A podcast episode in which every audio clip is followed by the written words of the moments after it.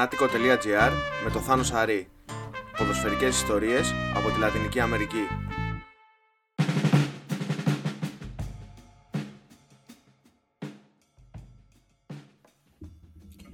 Πριν από όχι και τόσα πολλά χρόνια, όταν ο τύπος ζούσε ακόμα δόξες, όταν το χαρτί μετρούσε και οι εφημερίδες ε, πουλούσαν τόσα φύλλα ώστε να μπορούν ε, όχι απλά να συντηρηθούν, αλλά να κάνουν και υπερατλαντικά ταξίδια για δημοσιογραφικές αποστολές, υπήρχαν άνθρωποι οι οποίοι ταξίδευαν στην άλλη άκρη του κόσμου για μια μεταγραφή. Δημοσιογράφοι που οι εφημερίδες και οι διευθυντές τους δεν δίσταζαν από τη μία μέρα στην άλλη να τους στείλουν σε προορισμούς όπως η Βραζιλία για να καλύψουν ε, μια πιθανή απόκτηση νέου μεταγραφικού αποκτήματος. Ο Γιώργος Μαζιάς, ο νυν διευθυντής της Sport Day, το έχει ζήσει αυτό με τον καλύτερο τρόπο. Ένας άνθρωπος εξαιρετικά ταλαντούχος, ο οποίος μιλάει πάρα πολλές γλώσσες, είχε κάνει τα ταξίδια συνήθεια.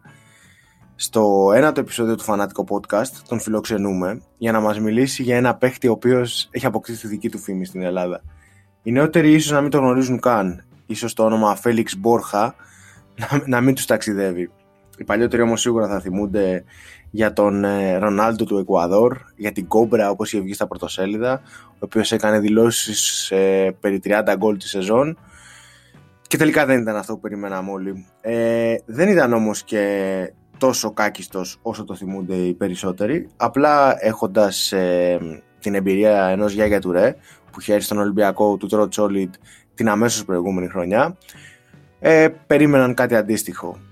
Ο Γιώργος Μαριάς λοιπόν ταξίδεψε στο Εκουαδόρ το 2006 σε μια εποχή που δεν υπήρχαν τα βιντεάκια, δεν υπήρχαν τα WhatsApp, δεν υπήρχαν τα μέσα κοινωνικής δικτύωσης για να κάνει την πρώτη συνέντευξη για να γνωρίσει το περιβάλλον του ποδοσφαιριστή για να δει τι είναι αυτό που φέρνει ο Ολυμπιακός.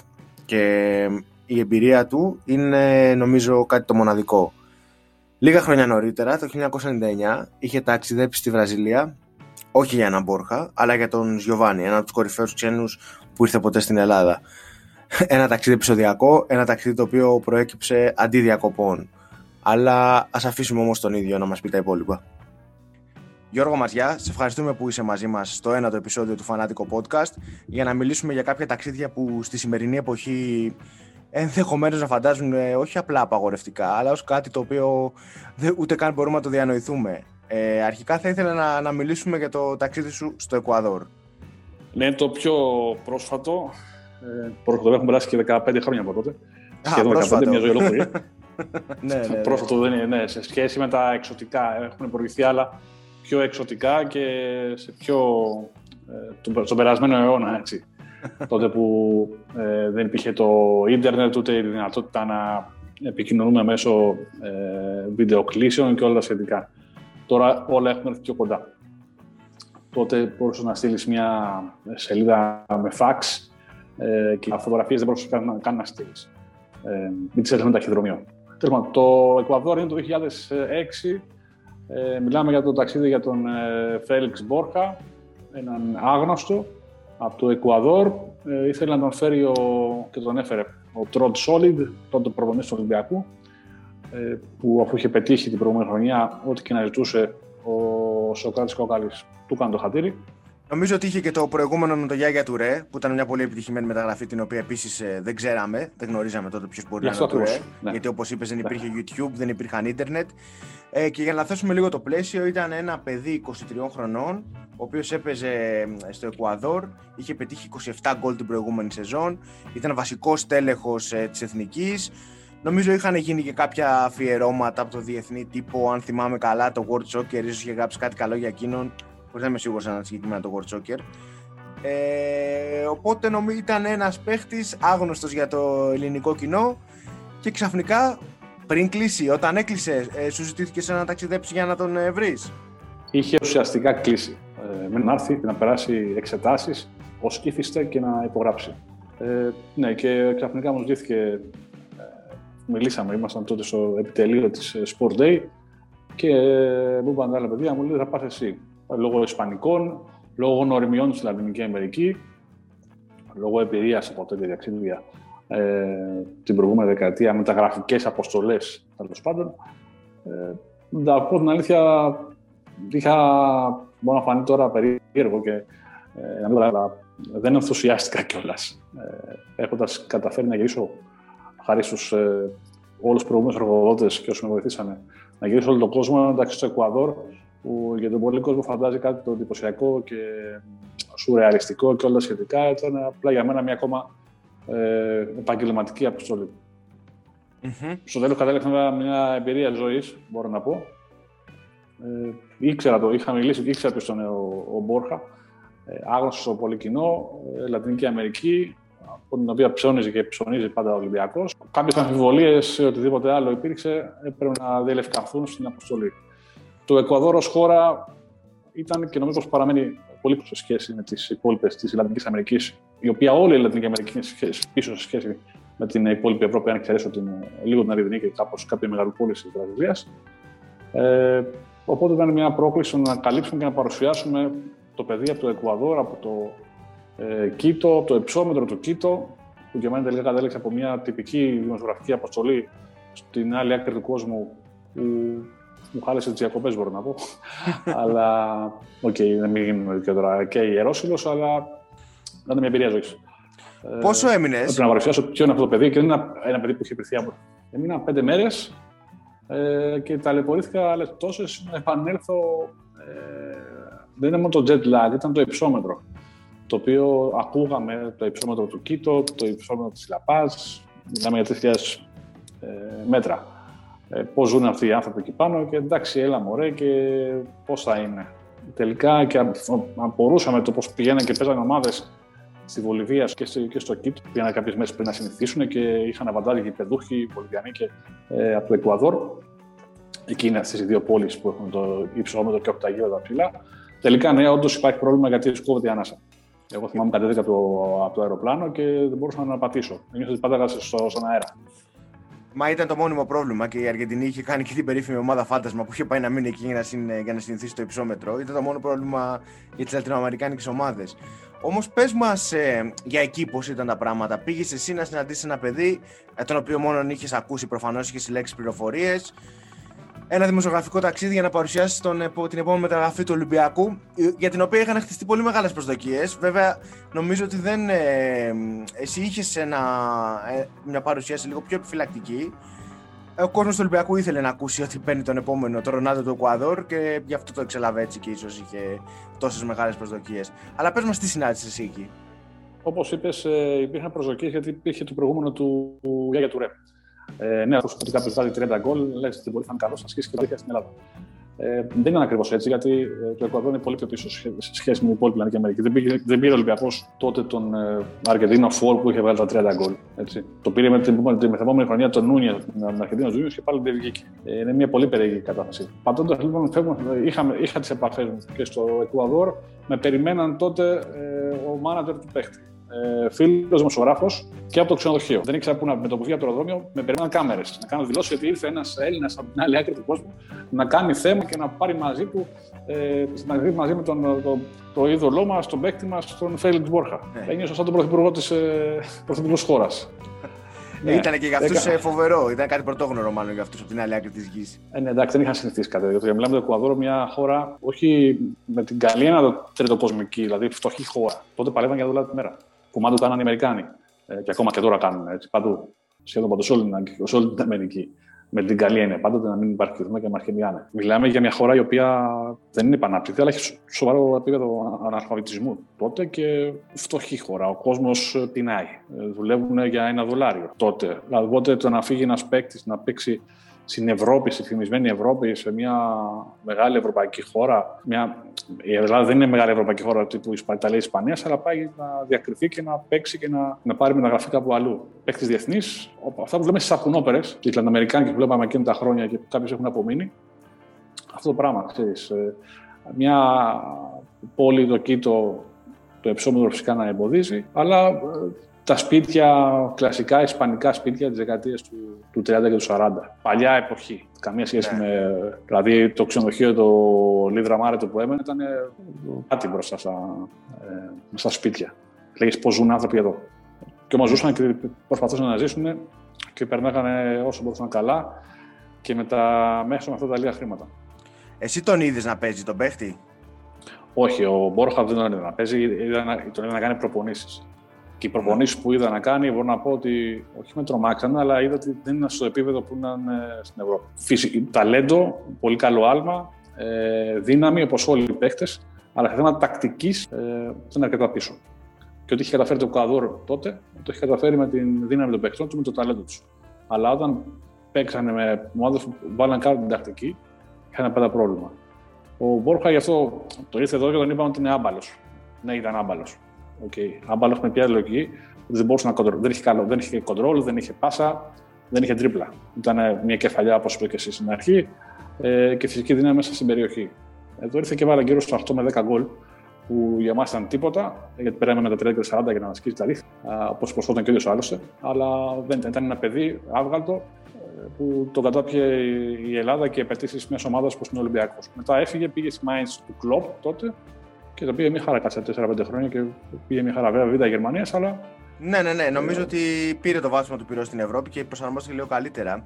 Ε, είχα, είχα μιλήσει μαζί του το 2013 έτσι, για ένα αφιερωματικό θέμα που είχα κάνει και αυτό που μου είχε πει είναι ότι ήταν δύσκολα για αυτόν, ότι δεν είχε πρόβλημα με τον προπονητή, αλλά μου είχε πει ότι χρειαζόταν περισσότερο χρόνο. Ότι θεώρησε ότι δεν του δόθηκε ο χρόνος που απαιτούταν για να κάνει αυτή την πολύ μεγάλη μετάβαση. Γιατί ξέρεις, στον Ολυμπιακό που τότε είχε Καστίγιο, είχε Κωνσταντίνου. Την επόμενη χρονιά, όπως είπες και εσύ, πήρε τον Νούνιες. Ήταν λίγο σαν από την πρώτη στιγμή που ξέρεις, δεν είχε. Φαντάζομαι ότι ήταν και από τις πρώτες προπονήσεις, φάνηκε αυτό, ότι δεν είχε την τακτική παιδεία για να μπει κατευθείαν ε, έτσι στο σύστημα και να προσαρμοστεί. Όχι. ο Ολυμπιακός και ο Παθηναϊκός και η ΑΕΚ δεν είναι ομάδες που θα σου δώσουν και τα πολλά χρονικά περιθώρια. Μπήκες, έπαιξες, δεν έπαιξες, έφυγες. Δεν αυτό δεν το, δεν το είχε. Δεν ήταν παίχτη που ήρθε από την Boca Juniors στη River Plate, την Μέιρα τη Άντο που και εκεί έπαιζε είναι πολύ μεγάλες. Να ξέρω ότι πρέπει να μπω και να παίξω και να σκοράρω γιατί διαφορετικά τελείωσα. Εκεί ήταν ο ήρωας της περιοχής, μάλλον δύο-τρεις παίκτες. Και δεν, όταν είσαι βασιλιάς κάπου και πας και γίνεσαι τελευταίος στο χωριό, μάλλον ανάποδα τα λέω, αλλά ε, ότι δεν σου, δίνει, δεν σου δίνει τη σημασία που σου δίνει να παίρνει ούτε τα περιθώρια, τα χρονικά περιθώρια, ούτε να σε περιμένουν. Μπαίνεις, αυτό παίζουμε, παίξε και εσύ. Δεν παίζεις, γεια σου. Ναι. Έζησε τον όνειρό του βέβαια. Με το Ριβάλτο τη, τη φωτογραφία την έχει ακόμα στο Twitter. Ναι, προφανώς. Γιατί αυτό είναι ο Ριβάλτο. και ο Ριβάλτο τότε, ακόμα και σήμερα, ε, με τεράστια μορφή. Είχε πάρει τη μπάλα πριν από τρία χρόνια. Ε, βέβαια. Και ε, εμείς δεν καταλάβαμε πόσο μεγάλο μέγεθος του είχε στην Ελλάδα. Όπω τον Ριβάλτο. Έτσι. Ε, και πόσο μεγάλος ε, πρεσβευτής του ελληνικού ποδοσφαίρου ήταν στο εξωτερικό. Όλοι είχαν αναφορά ότι ο Ριβάλτο είναι στην Ελλάδα και ο Ριβάλτο είναι σημείο αναφοράς για ένα παιδί από το Εκουαδόρ, από μια παραγκούπολη σε μεγάλο βαθμό, ε, να είναι δίπλα στο Ριβάλτο που τον έβλεπε στην τηλεόραση, σαφώς και είναι μια τεράστια αλλαγή. Δεν μπορούσε να προσαρμοστεί. Κακά με τον Μπόρχα έπρεπε να περάσει ένα με δύο χρόνια για να προσαρμοστεί και να παίξει. Ο Ολυμπιακός δεν μπορούσε να περιμένει. Δεν κανε... Ποτέ ο Ολυμπιακός δεν μπορεί να περιμένει κανένα παίχτη. Ναι, πάντως είναι και χαρακτηριστικό μας, είτε να αποθεώνουμε είτε να, να ισοπεδώνουμε το πώς από τα πρωτοσέλιδα και από τις υποσχέσεις για τα 30 γκολ ε, τον απαξίωσαν. Γιατί δεν ήταν ούτε για να απαξιώνεται τόσο πολύ, είναι η αλήθεια. Και το έδειξε και η συνέχεια. Δηλαδή θα μπορούσε λίγο παραπάνω. Εντάξει, δεν σου λέω ότι θα γινόταν ο πρώτος κόρε του ελληνικού πρωταθλήματος. Αλλά ναι, μεν ίσως ένα-δύο χρονάκια ακόμα αυτό που είπες και εσύ, ίσως ρε παιδί μου να βλέπαμε κάτι παραπάνω. Γιατί τα φυσικά προσόντα τα είχε. Προφανώς. Το, το είδαμε στη Γερμανία. Β' Γερμανία έχουν ένα καλό πρωτάθλημα. Ε, τα πήγε μια χαρά. Ε, θυμίζω έτσι με τον Γκλόπ προπονητή, έτσι. Το, το, το, το, Γιώργο Γκλόπ. Αλλά όχι, δεν μπορούσε, θα, θα μπορούσε να δείξει, αλλά δεν γίνονταν. Ο Ολυμπιακός δεν μπορεί να περιμένει. Καμία μεγάλη ελληνική ομάδα δεν μπορεί να περιμένει. Δεν έχει μάθει να περιμένει, δεν θέλει να περιμένει. Και απόδειξη είναι ότι πήγε στη Μάιντς δανεικός και τον, τον απέκτησε με μεταγραφή. Σκουράρει ο παίκτη ακριβώς. Ήταν και πολύ χαμηλή, ήταν ένα εκατομμύριο είχε βάλει τότε.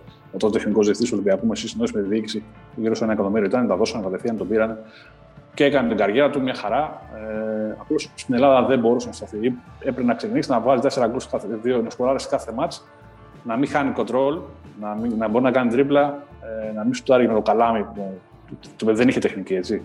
Απλώς ναι. μόνο να, να πάρει 4-5 καλές έντρες και να τις κάνει γκολ. Πες μας λίγο για, για το Εκουαδόρ, κάτι που σου έχει μείνει, για τις μέρες που πέρασες εκεί, για, το, για κάτι που να. την, την κουλτούρα του, στην ποδοσφαιρική που να σε σημάδεψε. Ήρθαν με περιμέναν και με αγκαλιάσαν όλοι. Έτσι ένας ξένος στην άλλη του κόσμου, είναι ο βασιλιάς. Να μου φέρουν να φάω. Ήμουν στο προπονικό κέντρο της ε, ομάδας του Μπόρχα και με, μου να λες και είμαι ο πρόεδρος της ομάδας. Εντυπωσιακό. Ε, δεν λέω μόνο για τις δηλώσεις, τις κάμερες ε, και που έγινε και στο ξενοδοχείο και στο αεροδρόμιο. Ε, λες και ήμουν προ, πρόεδρος της ομάδας. Καλώς οι άνθρωποι, ε, ομάδα, μια τεράστια ομάδα που ήταν ε, στο Κίτο, η ομάδα του Μπόρχα. Νασιονάλ. η Νασιονάλ ακριβώς και με έβαλαν να είμαι. Αλλά ήταν ομάδα οικογένεια. Αυτό το οικογενειακό στυλ που είχε η ομάδα Νασιονάλ μπήκε και βγήκε και στο γήπεδο. Ήταν μια παρέα που παίζανε ποδόσφαιρο. Ναι, ναι. Αλλά τελείως διαφορετικά. Ήταν όλα. Μέσα το γήπεδο, μέσα στα δάσο. Όλα, όλα, όλα. Και προπόνηση και εντάξει, το κλίμα σίγουρα, το υψόμετρο, οι φίλαθλοι, ο κόσμος. Ήταν η, η ομάδα της πόλης τους, του χωριού τους. Δεν είναι χωριό το κήτο, έτσι προς Θεού. Απλώς ε, ήταν τα, οι παίκτες ήταν τα παιδιά του, της, της πόλης, οι ήρωές τους. Ε, αλλά οικογένεια, φιλοξε, φιλόξενοι άνθρωποι, φεύγοντας μου δίνανε όλα τα τηλέφωνά τους και να σε πάω, θα σε πάμε στο αυτοκίνητο και θα σε πάω, εγώ θα σε πάω στο αυτοκίνητο σου, έλα να σου κάνω το τραπέζι, να μου κάνω τραπέζι η ομάδα, ε, να μιλήσουν, να μου μιλήσουν όλοι, σε προσοχή να μου μιλήσουν ε, και να με γεμίσουν με δώρα και, και ο ίδιος ο Μπόρχα από κοντά και στο αεροδρόμιο μετά που φύγαμε μαζί και ο μάνατζερ του που έπρεπε να περάσω εγώ τον έλεγχο διαβατηρίων μία ώρα γιατί έχουμε στρατιωτικό καθεστώς. Το στρατό έχει πολύ μεγάλο ε, ρόλο στην πορεία της χώρας και στον έλεγχο. Ε, μου πήραν τα διαβατήρια και τα πήρα τα διαβατήρια μου, πήρε ο μάνατζερ του παίχτη, ο Walker, Αμερικάνος βεβαίω, και πέρασα από, το, από πίσω σου που λέμε. Έτσι, μέσα σε δύο λεπτά είχα περάσει, ήρθα με πήρε στο κίνητο έξω εδώ και με βάλε στο έξω από το πλάνο. Ε, κινηματογραφικά όλα αυτά. VIP κανονικός. Ε, VIP δεν είναι και παραπάνω από VIP. Δεν θα περιμένουμε εδώ πέρα, φύγαμε μου αλλάξαν τη θέση οι ίδιοι, με βάλαν σε, σε πρώτη θέση να ταξιδέψω μαζί του, με τον παίκτη. Ε, και μετά εγώ όσο μπορέσα, αναπτύχαμε μια φιλία με τον, ε, με τον Φέληξ, ε, όσο γινόταν, αλλά το παιδί δεν μίλαγε ελληνικά, δεν μίλαγε καν αγγλικά. Η συνεννόηση δύσκολη. Ό,τι μπορείς μέσω της ποδοσφαιρικής γλώσσας υπάρχει, να καταλάβεις, να προσαρμοστείς, να μπεις, να παίξεις και να μην ε, απογοητεύσει κανέναν. Δεν είναι εύκολο. Τώρα, να, φύγω, να, φύγω, τώρα, να φύγουμε τώρα, να πάμε, να πάμε εμείς στο Εκουαδόρ να δουλέψουμε, δεν θα είναι εύκολο. Ε, βέβαια, βέβαια δεν θα είναι. Αλλά νομίζω όμως ότι βίωσες και αυτό το τι ακριβώς σημαίνει το ποδόσφαιρο για τους λαούς αυτούς και πώς για ένα παιδί το οποίο ζούσε έτσι μέσα στη φτώχεια του Κίτο, του άνοιξε το όνειρο ουσιαστικά η μπαλίτσα έτσι. Και το ότι έκανε αυτό το βήμα στην Ευρώπη δεν είναι κάτι απίστευτο για αυτούς τους ανθρώπους. Για αυτούς τους ανθρώπους, ναι, γιατί πιο πολλοί δεν είχαν καν τηλεόραση. Έτσι. Το ρέμα. Πρέπει να γυρίσουμε στην Ελλάδα του 50 στην ελληνική επαρχία του 50 για να φανταστούμε, δεν το έχουμε ζήσει, από το, το βλέπω τις ταινίες, να δούμε το τι υπήρχε το 2006 στο Εκουαδόρ. Ένα τέτοιο σκηνικό. Χωριό. Χωριό του 50. Αυτό. Και οι προσδοκίες ενός παιδιού ήταν να φύγουμε να πάω στο εξωτερικό να δουλέψω. Έτσι. Και όταν φεύγεις. Ε, έφυγε το κατεβόδιο όλης. Έφυγε ο ήρωάς να πάει να, να, στην Ευρώπη. Να γίνει άνθρωπο. Φεύγαμε εμείς οι δικοί μας και φεύγανε να πάνε στην Αμερική θα πάω να σπουδάσω έξω που λέμε, ε, είναι το πράγμα. Ναι, ναι, ναι. Και σίγουρα ήταν ο δρόμος, ας πούμε, τον οποίο ονειρευόντουσαν πάρα πολλά παιδιά έτσι, και μικρότερα κτλ. Βλέποντας ότι πάει να παίξει μια ευρωπαϊκή ομάδα με συμπέχτη το Ριβάλτο. Δηλαδή. Το Ριβάλτος είναι τα λεφτά, τα δολάρια. Έτσι, γιατί το, ε, το δολάριο είναι ο, ο Θεός ε, στην Λατινική Αμερική. Η Ελλάδα, η χώρα των ε, η μυθολογία, οι Έλληνε θεοί, όλα αυτά τα, τα, τα μπλέκουν, τα μπλέκεις και γίνεται η συνταγή βγαίνει τέλεια και το αποτέλεσμα ιδανικό. Βεβαίως, στο γήπεδο είναι κάτι άλλο. Και, και τα γήπεδα και το στυλ παιχνιδιού ε, και οι συμπαίκτες και η ομάδα και οι απαιτήσεις και οι πιέσεις είναι άλλο πράγμα. Γι' αυτό και το παιδί δεν άντεξε. Και πόσοι ακόμα δεν έχουν, έχουν έρθει από την άλλη άκρη της γης στην Ελλάδα και δεν έχουν αντέξει.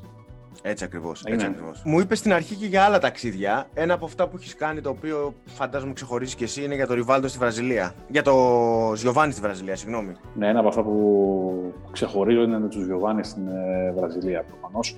Ε, είχα φύγει στον προαθλητή τότε, με τον Μπόρχα ήταν στη Sport Day. Είχα φύγει μια εβδομάδα για να, όταν έκλεινε η μεταγραφή του Γιωβάνι από την Παρσελόνα στον Ολυμπιακό. Είχα φύγει η Βαρκελόνη για να προαγωθώ σε εξελίξει όσο εγκλίνει η μεταγραφή. Ήταν κοντά στο να κλείσει. Ήξερα μέσω φίλου τον Μάντελ, τον Μακαρίδη πλέον, ε, τον Μάρτινς και ήμουν στο ξενοδοχείο, το Πρετέσα Σοφία, νομίζω, στο, στη Βαρκελόνη, να καταγράφω τι εξελίξεις και μέσω φίλων συναδέλφων Ισπανών από πλευράς της Μπαρσελόνα για να δούμε πώς προχωράμε με μια αυτή τεράστια μεταγραφή για τον Ολυμπιακό. Έκλεισε μια χαρά με τον Πέτο Κόκο τότε Ολυμπιακός και μάγαρο που το φάνηκε Κλονόπουλο. Ε, την κλείσανε τη μεταγραφή και απλώς περιμέναν ε, περίμενε πλέον όλη η Ελλάδα, όλος ο Ολυμπιακός να έρθει ο Γιωβάνι να υπογράψει, να γίνει.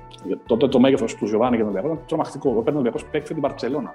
Τον έβλεπε και παίκτη μουντιαλικό τον προηγούμενο ήταν το 98 ήταν. Είχε παίξει το πρώτο εμίχρονο στο Βραζιλία, Σκοτία, αν θυμάμαι καλά. Στο, στο πρώτο μάτι, στην Πρεμιέρα. Στο πρώτο μάτι. Μουντιαλικό, έτσι, Μπαρσελόνα. Μιλάμε τώρα. Ναι, ναι, ναι, τεράστιο ε, μέγεθος. Δεν είναι τώρα που έχει παίξει παίχτη Μπαρσελόνα. Τώρα να πάρω παίχτη στην Μπαρσελόνα, τώρα έχει 50 παίχτε και έχει άλλους 100 γύρω-γύρω. Δεν είναι με τέτοιο. Ο παίχτη βασικός στην Μπαρσελόνα. Απλώς ήταν και ένας παίχτης που έκανε αυτό το πράγμα που μιλούσε στην μπάλα. Δηλαδή δεν ήταν ένα στόπερ, ας πούμε, σκληροτράχυλο. Ήταν αυτό το οποίο μιλάει στην καρδιά του, του κόσμου, μιλάει στην ψυχούλα τους. Ε, Όπως έχουμε μάθει εμείς, ε, στην Ισπανία ο Φαγκάλ δεν τον ήθελε. Γιατί στο μυαλό του ενός Ολλανδού coach όπως ήταν ο Φαγκάλ, οι παίκτες πρέπει να τρέχουν πάνω κάτω, να μαρκάρουν, να πρεσάρουν ε, και να μην κάνουν πολλές τρίπλε, αλλά να δίνουν την μπάλα με τη μία. Ο Γιωβάνα δεν ήταν ίδιο του. Έτσι, το θυμόμαστε. Υπάρχει μια λέξη στα Ισπανικά, το μαλαμπαρίσμος, δηλαδή τα κορδελάκια. Ναι, ναι, ναι. ναι. Σε, σε εμάς μας αρέσουν τα κορδελάκια. Να κάνουμε τρίπλες, μαγικά και όλα αυτά. Σε, σε ένα προμηθείο όπω ο Φαγκάλ δεν άρεσαν. Okay. Ο Άγιαξ του Φαγκάλ το 1995 δεν ήταν τέτοιο στυλ. Ε, ο Ζιωβάνι δεν κόλλαγε την Παρσελόνα που ήθελε ο Φαγκάλ. Οπότε ήταν μια ευκαιρία και ήταν τεράστια επιτυχία του Ολυμπιακού που τον πήρε. Ε, ήρθε λοιπόν ο Ζιωβάνι ε, και έκανε τα θέματα του. Αυτά που έκανε, που βλέπουμε ότι έκανε στην Σάντος πριν τον πάρει Παρσελόνα και μετά στη Βαρκελόνα, ε, τα έκανε και στην Ελλάδα. Αυτό περιμένουμε και αυτό είδαμε. Εσύ όμως ήσουν στη Βαρκελόνη και κατέγραψε τι εξελίξεις. Πώς βρέθηκες στη Βραζιλία, Γυρίσαμε, γύρισα στην. Ε, έχει κλείσει μεταγραφή. Χαμός, ε, πρωτοσέλιδο προαθλητή. Ε, πολύ ωραία. Τελειώνει και εγώ τη δουλειά. Γυρίζω στην Αθήνα έτοιμο να φύγω διακοπές. Σαντορίνη τότε. Μια χαρά λέω, okay, πήραμε τον παίχτη. αλλά έχοντας ταξιδέψει πάρα πολύ. Ε, ήταν ακόμα, εμέ ήταν από τότε μια ακόμα επαγγελματική αποστολή. Τα βλέπω τώρα επαγγελματικά. Ε, γιατί στην Ισπανία είχα πάει ήδη 50 φορές. Ναι, ναι. Ε, κάθε μήνα ήμουν στην Ισπανία. Δηλαδή ήμουν η Βαρκελόνη, ήταν δεύτερη πολλές φορές μέσα στη Βαρκελόνη παρά στην Αθήνα. Ε, για διάφορους λόγους. Οπότε πήρα το πλάνο, κατέβηκα. Πολλές φορές είχα πάει, είχα πάει Βαρκελόνη μόνο και να, να δω κάτι φίλο ξανά ξαναγυρίσω. Δεν ήμουν κάποιο εξωτερικό, εξωτικό μέρος. Όσο και να το φαντάζεται λίγο περιβολικό και. Ε... Όχι, όχι, το αντιλαμβάνομαι απολύτως και το γνωρίζω δηλαδή κιόλας ότι είναι, ήταν δεύτερο σπίτι σου. ναι. Οπότε γύρισα, όλο πάω, ώρα, μου είπε να πάω σε ένα νησί μετά από πέντε χρόνια χωρίς ρεπό και όλα σχετικά. Και γυρίζω στο, στην εφημερίδα, μια χαρά παιδιά, εντάξει, τελειώσαμε αφεντικό του του Πουλόπουλου, να είναι καλά. Χωρίς τον, τον τρίτο Πουλόπουλο δεν θα γινόταν τίποτα, πουθενά. Ε, και σε αυτό το χρωστάω όλα αυτά τα, όλη αυτή την πορεία, τα ταξίδια συγκεκριμένα. Μου λέει, μου λέω, φεύγω εδώ, μου λέει, πα, μου λέω, Σαντορίνη. Λέω, μια χαρά, ευχαριστώ. Και ναι, μου λέει, πάρε το με το Σιρέκ. Λέω, έχω βγάλει το Σιρέκ για Σαντορίνη, ευχαριστώ. Όχι, μου λέει, δεν πάρε το Σαντορίνη, θα πάω στο Σάο Πάολο. Λέω, πλάκα μου κάνεις. Όχι, λέω, θα πάω, πάω να τον φέρεις, μου λέει. Τι να φέρει, εγώ θα το Ζεβάνι, λέω. Θα έρθει μόνος εδώ πάτε το προνάκι, θα το καβαλήσει, θα έρθει. Θα το περιμένω εδώ πέρα, θα το προσωπικό σα. Τι να με κάνετε εμένα. Ε, μεταφραστέ υπάρχουν, να βγουν φωτογραφίες, φανελίτσε, γεια σας. Όχι, μου λέει, πάνω κάνεις συνέντευξη την πρώτη εσύ, αν δεν θέλεις, θα τους δώσεις φανέλη την πρώτη. Λέω, δεν ξέρω, έχεις μεσημεριάτικα, του λέω. Όχι, μου λέει αυτό το ιστορία, φύγει. έχουμε και στα ξενοδοχεία σου, αυτά είναι. Μίλα στην κοπέλα που στο αρμόδιο τμήμα. Το πρωί φεύγεις. Μου λέει Κυριακή, θα εκεί Σάββατο. Μου λέει ωραία. Κυριακή, δευτε, Κυριακή για κανόνες έτα. Κυριακή Δευτέρα, Δευτέρα και Τρίτη πρέπει να συνέξει το πρώτο θέμα για τους γυσινέξου του Γιωβάνι. Καλά, λέω εντάξει, οκ. Τι να πεις, δεν μπορώ να πει και τίποτα. Πήρα τηλέφωνο, άμα ακύρωσα τα ταξίδια μου και τα λοιπά. Καλά, μια ολόκληρη ζωή. Τέλος πάντων. Ε, εντάξει, πλάκα κάνω. Αλλά ξέρει, Ξανά πάλι πίσω, άλλες βαλίτσες. Και εκεί που ήταν να φύγω για αεροπλανάκι και δωρή, ήταν Αθήνα, Φραγκούρτη, Φραγκούρτη, Σάο Πάολο. Και Σάο Πάολο μετά πρέπει να πάρω ταξί και να πάω μια μισή ώρα το Σάο Πάολο Σάντος, που θα με περίμενε ο μάνατζερ του. Ο Σάντος ήταν ε, ο μάνατζερ του Τζιοβάνι. Και ο Τζιοβάνι, ο Τζιοβάνι έκανε διακοπές στη Φορταλέζα, στο Μπελέν. Ναι. Από εκεί που είναι, δηλαδή. Ναι, ναι, ναι. Ε, περιφέρεια του Παρά. Οπότε θα κατέβαινε κάτω. Το, βέβαια το Φορταλέζα, ε, το Μπελέν που είναι η Βιθλέμ, δηλαδή, έτσι, το Μπελέν Βιθλέμ στα Ισπανικά, ε, στα Βραζιλιάνικα, μάλλον, ε, Πορτογαλικά. Ε, για να κατέβει κάτω στο Σάντος είναι 7 ώρες ταξίδι. Έτσι. Εμεί στην Βόρεια Βραζιλία και μιλάμε για το κάτω στο λιμάνι του Σάντος. Ναι, ναι, ναι. Οπότε έπρεπε να κατέβαινε κάτω και μαζί με τον μάνατζερ του, manager του θα πήγαιναμε, θα έρχονταν στην Αθήνα. Πάλι, δηλαδή, Σάο Πάολο, Φραγκφούρτη, Φραγκφούρτη, Αθήνα, και ό,τι θα ακολουθούσε. Απλώς εγώ πρέπει να πάω να κάνω τη συνέντευξη, ε, την πρώτη συνέντευξη ως παίκτη του Ολυμπιακού. Εντάξει, μιλάω με τον μάτια του, αδερφός φίλος, άντε, καβαλάμε πάλι το αεροπλάνο, ξανά πάλι. Αθήνα, Σαπάλο, Σαπάλο. Ε, Αθήνα, Φραγκφούρτη, Φραγκφούρτη, Σαπάλο, Σαπάλο, ταξάκι, με περίμενε αυτοκίνητο, με, με πάει στο Σάντος. Το Σάντος, το Σαπάλο Σάντος, είναι μια ώρα δρόμο. Είναι, πάει δύο γιατί έχει στροφές γύρω-γύρω. Πανεβαίνει πάνω σε βουνό, με στροφές γύρω-γύρω για να κατέβει κάτω στο λιμάνι και με κίνηση φοβερή. Φαντάζομαι η δικιά μας παραλιακή το βράδυ, τα παλιά χρόνια προ κορονοϊού, Ε, και, αλλά όλο αυτό την κίνηση που έχει πάνω το βλέπει πάνω σε βουνό. Δεν ανεπέχει δεν ποτέ. Τέλος πάντων, ήταν εντάξει, είδαμε εμπειρία ζωής, είδα και το Σάο Πάολο, πώς είναι μια μεγάλη που 10 εκατομμυρίων κίνηση, φοβερή, φτώχεια, ε, πανικός. Ωραία ήταν. Ε, Ξενοδοχιάρε όλα παντού και δεν μπορώ να πω καλή ζωή. Φτάσαμε στο Σάντος, περιμένουμε τον Γιωβάνι να έρθει. Βεβαίως να, να, έρθει και να φέρει και φωτογραφίες, γιατί πρέπει να στείλει και φωτογραφίες. Να μου κλείσει, μου έχει βεβαίω κλείσει ο μάνατζερ του Γιωβάνι και φωτογράφο δικό του, να βγάλει τι φωτογραφίε και να τι στείλει αυτός να τι τυπώσει. Δεν υπήρχαν τώρα τα που βγάζουμε έτσι, τα, με τα κινητά τα, τη selfie που τι στέλνουμε κατευθείαν. Ε, Πρέπει να τις, να τις σκανάρουμε για να στείλουμε με, με email 10 ώρες. Τέλος πάντων, ήρθε ο Γιωβάνι, με χαρά παιδί, βέβαια κουρασμένος από το ταξίδι, με περίμενε. Κάτσαμε στο γραφείο του Μάρτι, κάτσαμε μια ώρα. Κύριος όλα το έτσι. Όπως αν μπορεί να μέχρι το τέλος. Κύριος, σοβαρός, μετρημένος, ταπεινός. Στην αρχή σου δεν εντύπωση ότι είναι σνόμπ. Δεν είναι σνόμπ. Ήταν ταπεινός άνθρωπος. Ναι, ναι, ε, ναι. άνθρωπος του Θεού. Αλλά μια χαρά. Του έδωσα και τη φανέλα που μου είχαν δώσει. Η πρώτη φορά και στον Μπόρχα είχα δώσει τη φανέλα του Ολυμπιακού. Κομιστής, ε, κομιστής του Ολυμπιακού. Ναι, ναι, παρουσία. Δηλαδή, δηλαδή κάνει, είχαμε, κάνει, είχαμε κάνει την πρώτη παρουσίαση. Και είχε βγει το, το προσέλιδο και τότε πρώτο του Ιωάννη το 99, Ιούλιος του 99 και άλλες φορές και άλλοι είχαν ακολουθεί. Αλλά αυτό που λέγαμε πριν με τον Μπόρχα, να δώσω εγώ τη φανέλα του ε, ένα παιδί 25 χρονών, να δώσει τη φανέλα του, του Ολυμπιακού. Στο Γιωάννη τη φόρεσε δηλαδή, πριν έρθει στην Ελλάδα. Φοβερό, φοβερό. Μοιάζουν και. Και Σοφή, ακολουθήσαμε πάλι ξέρεις αεροπλάνο πίσω. Και με τον κατέβηκα και με τον κατέβηκα το αεροπλάνο και το θέμα. Ότι κατεβαίνω το αεροπλάνο, εγώ το αεροπλάνο. Εντάξει, ο Γιωβάνι ήταν φορτιστή, εγώ ήμουν πίσω. Και έρχονται μαζί μου, έλα, μου λέει να μας σώσεις. Τι να σας τι να δώσω πάλι, εγώ θα σας σώσω. Ε, μεταφράσει μου λέει, βγαίνω έξω, βλέπω το, το ψηλά πάνω από το αεροπλάνο από τη σκάλα χαμός κάτω. Πού θα περάσουμε, δηλαδή, κατέβαλε, σε περιμένω κάτω. Εσύ δεν έχει. Κάτι έχει κολλήσει όταν με φρασό Ολυμπιακό, δεν θυμάμαι Θα κάνεις έτσι μετάφραση. Η Βραζιλία τότε ήταν άλλο ημισφαίριο, είχε 7-8 βαθμούς. Εγώ με τα, με τα μπουφάν. Και η Ιούλια στην Αθήνα έχεις 4 βαθμούς. Ήταν τώρα με τα κοντομάρια και με, με τα παλτά. Έγινε και αυτό και είχε πάει καλά. Είχε πάει καλά. Ήταν μια. Γιατί καταγράψαμε και την ιστορία του Γιωβάνι και με ανθρώπους από τη Σάντος που τον, που τον ξέρανε, τότε, τότε ο Γιωβάνι είχε έρθει και ήταν στο Ολυμπιακό, ήταν, ήταν ο Λουτσιάνο. Ο Λουτσιάνο ήταν στην παίκτη του Γιωβάνι στη Σάντος. Πριν έρθει στην Ξάνθη ο Λουτσιάνο, ήταν στη Σάντος. Ναι, ναι. Και τον ήξερε. Και ήταν και ο βασικός σύνδεσμό του ε, ω Βραζιλιάνο που πρώην Σαντίστα στην, ε, στην Ελλάδα. Ε, ναι, ήταν μια εμπειρία, μια ακόμα εμπειρία ζωής. Ε, να γνωρίσει και τον κόσμο και πώς ζουν στην Βραζιλία. Απλοί άνθρωποι. Αυτό. Καμία σχέση με το δικό μας πανικό τα γραφεία πάνω κάτω, να κυνηγάμε την, ε, τα πάντα από το πρωί μέχρι το βράδυ. Εκεί, ξέρεις, ξαναλέω, και η Βραζιλία σε ένα μεγάλο βαθμό που βλέπουμε στις ταινίες και σειρές είναι αυτό το πράγμα. Ναι. Ε, ναι, φαβέλ, δεν είναι παντού φαβέλες, έτσι. Γίνομαστε υπερβολικοί. Αλλά ο κόσμος παλεύει για το μεροκάματο κάθε μέρα. Ξέρεις, ε, όλες αυτές οι ιστορίες και τα ταξίδια σου, το ότι μια μέρα στην άλλη πήγαινες στην άλλη άκρη της γης για να βρεις ένα παίχτη κτλ. Στις νεότερες γενιές και στη δική μου τη γενιά ακόμα, φαντάζομαι πάρα πολύ μακρινάρες. Δηλαδή, τώρα εμείς τι κάνουμε, ας πούμε, βλέπαμε κάποιον, ήθελε κάποιος μια ομάδα, βρέστο στο WhatsApp, μίλα του, άντε κάνει καμιά βιντεοκλήση, να σου στείλει καμιά φωτογραφία κτλ. Και λίγο ουσιαστικά η νέα τεχνολογία ε, χάλασε αυτή τη μαγεία, χάλασε αυτή τη, την ατόφια τη δημοσιογραφική ιδιότητα την οποία εσείς έχετε ζήσει και έχετε φέρει πέρας αποστολές τις οποίες σας θυμόσαστε όλη σας τη ζωή. Okay, έχουμε κάνει κάποια ταξιδάκια, χρειάζεται, πάντα χρειάζεται αυτό. Αλλά ξέρεις, νομίζω ότι έχει χαθεί λίγο αυτό. Δεν ξέρω εσύ πώς το βλέπεις. Είναι όλα πολύ πιο εύκολα. Εδώ έπαιρνες. όλα γίνονται πλέον γίνονται από το κινητό σου. Ακριβώς, ακριβώς. Τώρα είμαστε και δύο στην Αθήνα, έτσι. Θα μπορούσα να ήμουν στο Πεκίνο. Καμία διαφορά. Σωστά, έτσι. σωστά. Ε, είτε με βιντεοκλήση. Όπου και να είσαι, μπορεί να κάνεις τα πάντα μέσω κινητού. Ένα, σε ένα 85-85% κάνει τα πάντα το κινητό σου. Κάθε στον καναπέ σου, μιλάς τον άλλον, τον, άλλο, τον βλέπεις φάτσα-φάτσα στο κινητό σου και μιλάς στο άλλο πάνω στην Αμερική, εσύ είσαι τώρα. Να γράψεις τα πάντα, να στείλεις τα πάντα, βίντεο, κινητό, ήχος, ε, φωτογραφία, τα πάντα. Δεν είναι το κινητό, θέλει να παραγγείλεις το κινητό. Θες να, να στείλεις κάτι τώρα στην Αμερική και να φτάσει όντως την επόμενη μέρα ε, και θα φτάσει. Τώρα έχει χαθεί μαγεία. Ήταν μαγεία και αγωνία να προλάβεις να στείλεις. Ε, ήταν περιπέτεια ε, όμως. Ήταν περιπέτεια. Είχε περιπέτεια, ναι, είχε περιπέτεια δεν, δεν είναι τόσο εύκολα όσο είναι τώρα και δεν μιλάω μόνο για τα δημοσιογραφικά, για τα θέματα ποδοσφαιρικά.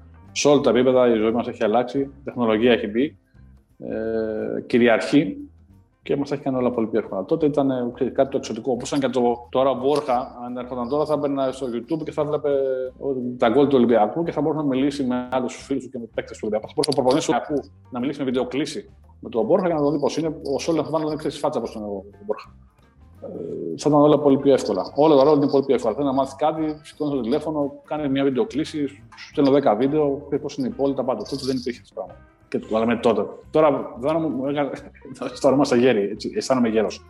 Ε, έχουν περάσει και 20 χρόνια. Δεν είναι τραγικά ε, μεγάλο διάστημα, αυτά τα 20 χρόνια, αλλά είναι, είναι χρόνο. Είναι, αλλάζει, καλπάζει η τεχνολογία σε όλα τα επίπεδα και στη ζωή μας. Ε, βέβαια, βέβαια. Και όσο περνάει ο καιρός, το, το πολύ παλιά ξέρεις είναι σχετικό. Δηλαδή, αλλάζει πάρα πολύ γρήγορα αυτό. Είχατε φτιάξει και DVD για τον Μπόρχα τότε, αν θυμάμαι καλά.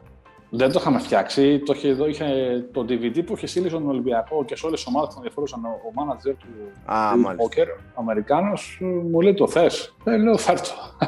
φέρτο. Λέω πιάσει την εφημερίδα κάτω στο βαθμό του FM.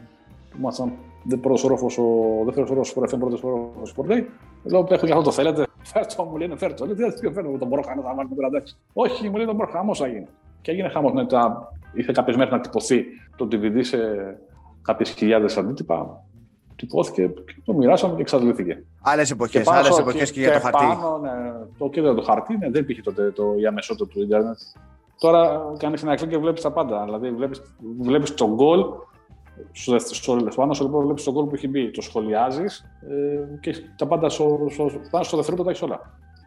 Τότε, πριν από 10 χρόνια δεν υπήρχε αυτό το πράγμα. Μιλάμε για 10 χρόνια πίσω, δεν μιλάμε για 100 χρόνια. Το έκανε για 20. Τότε περίμενε μέρα να το διαβάσεις ε, τα νέα ίσω ραδιόφωνο να, να βγει ο ανταποκριτή να σου πει μπήκε γκολ και σου άφηνε πάντα την αμφιβολία ε, πώς μπήκε το γκολ, αλλά είχες ανάγκη την εφημερίδα. Θα πήγαινε στο περίπτερο. Τώρα πλέον δεν υπάρχουν καν περίπτερα. Τα μισά περίπτερα έχουν κλείσει. Έτσι θα πρέπει να, βγει, να, βγει από το σπίτι σου να πάει να πάρεις DVD. Τα κατεβάζω όλα από το. Τα βλέπω στο YouTube, το βλέπω στο Netflix. Δεν κουνηθώ από την καρέκλα μου. Δεν χρειάζεται να κουνηθώ από την καρέκλα μου, κάνω τα πάντα από το, από το σπίτι μου, από το κινητό μου. Πονάει υπολογιστή. Έτσι ακριβώς. Χόρχε, ευχαριστούμε πάρα πολύ που μας ταξίδεψες έτσι στις ε, παλιές περιπετειώδεις μέρες της δημοσιογραφίας, στο Εκουαδόρ και στην ε, Βραζιλία, για Μπόρχα και Γιωβάνι. Ε, έχεις κάνει πάρα πολλά ταξίδια, είσαι ένα πολύ μεγάλο κεφάλαιο για το χώρο και σε ευχαριστούμε πάρα πολύ. Ήταν τιμή μας που ήσουν μαζί μας σε αυτό το επεισόδιο του Φανάτικο Podcast. Δική μου τιμή. Εγώ σας ευχαριστώ πάρα πολύ.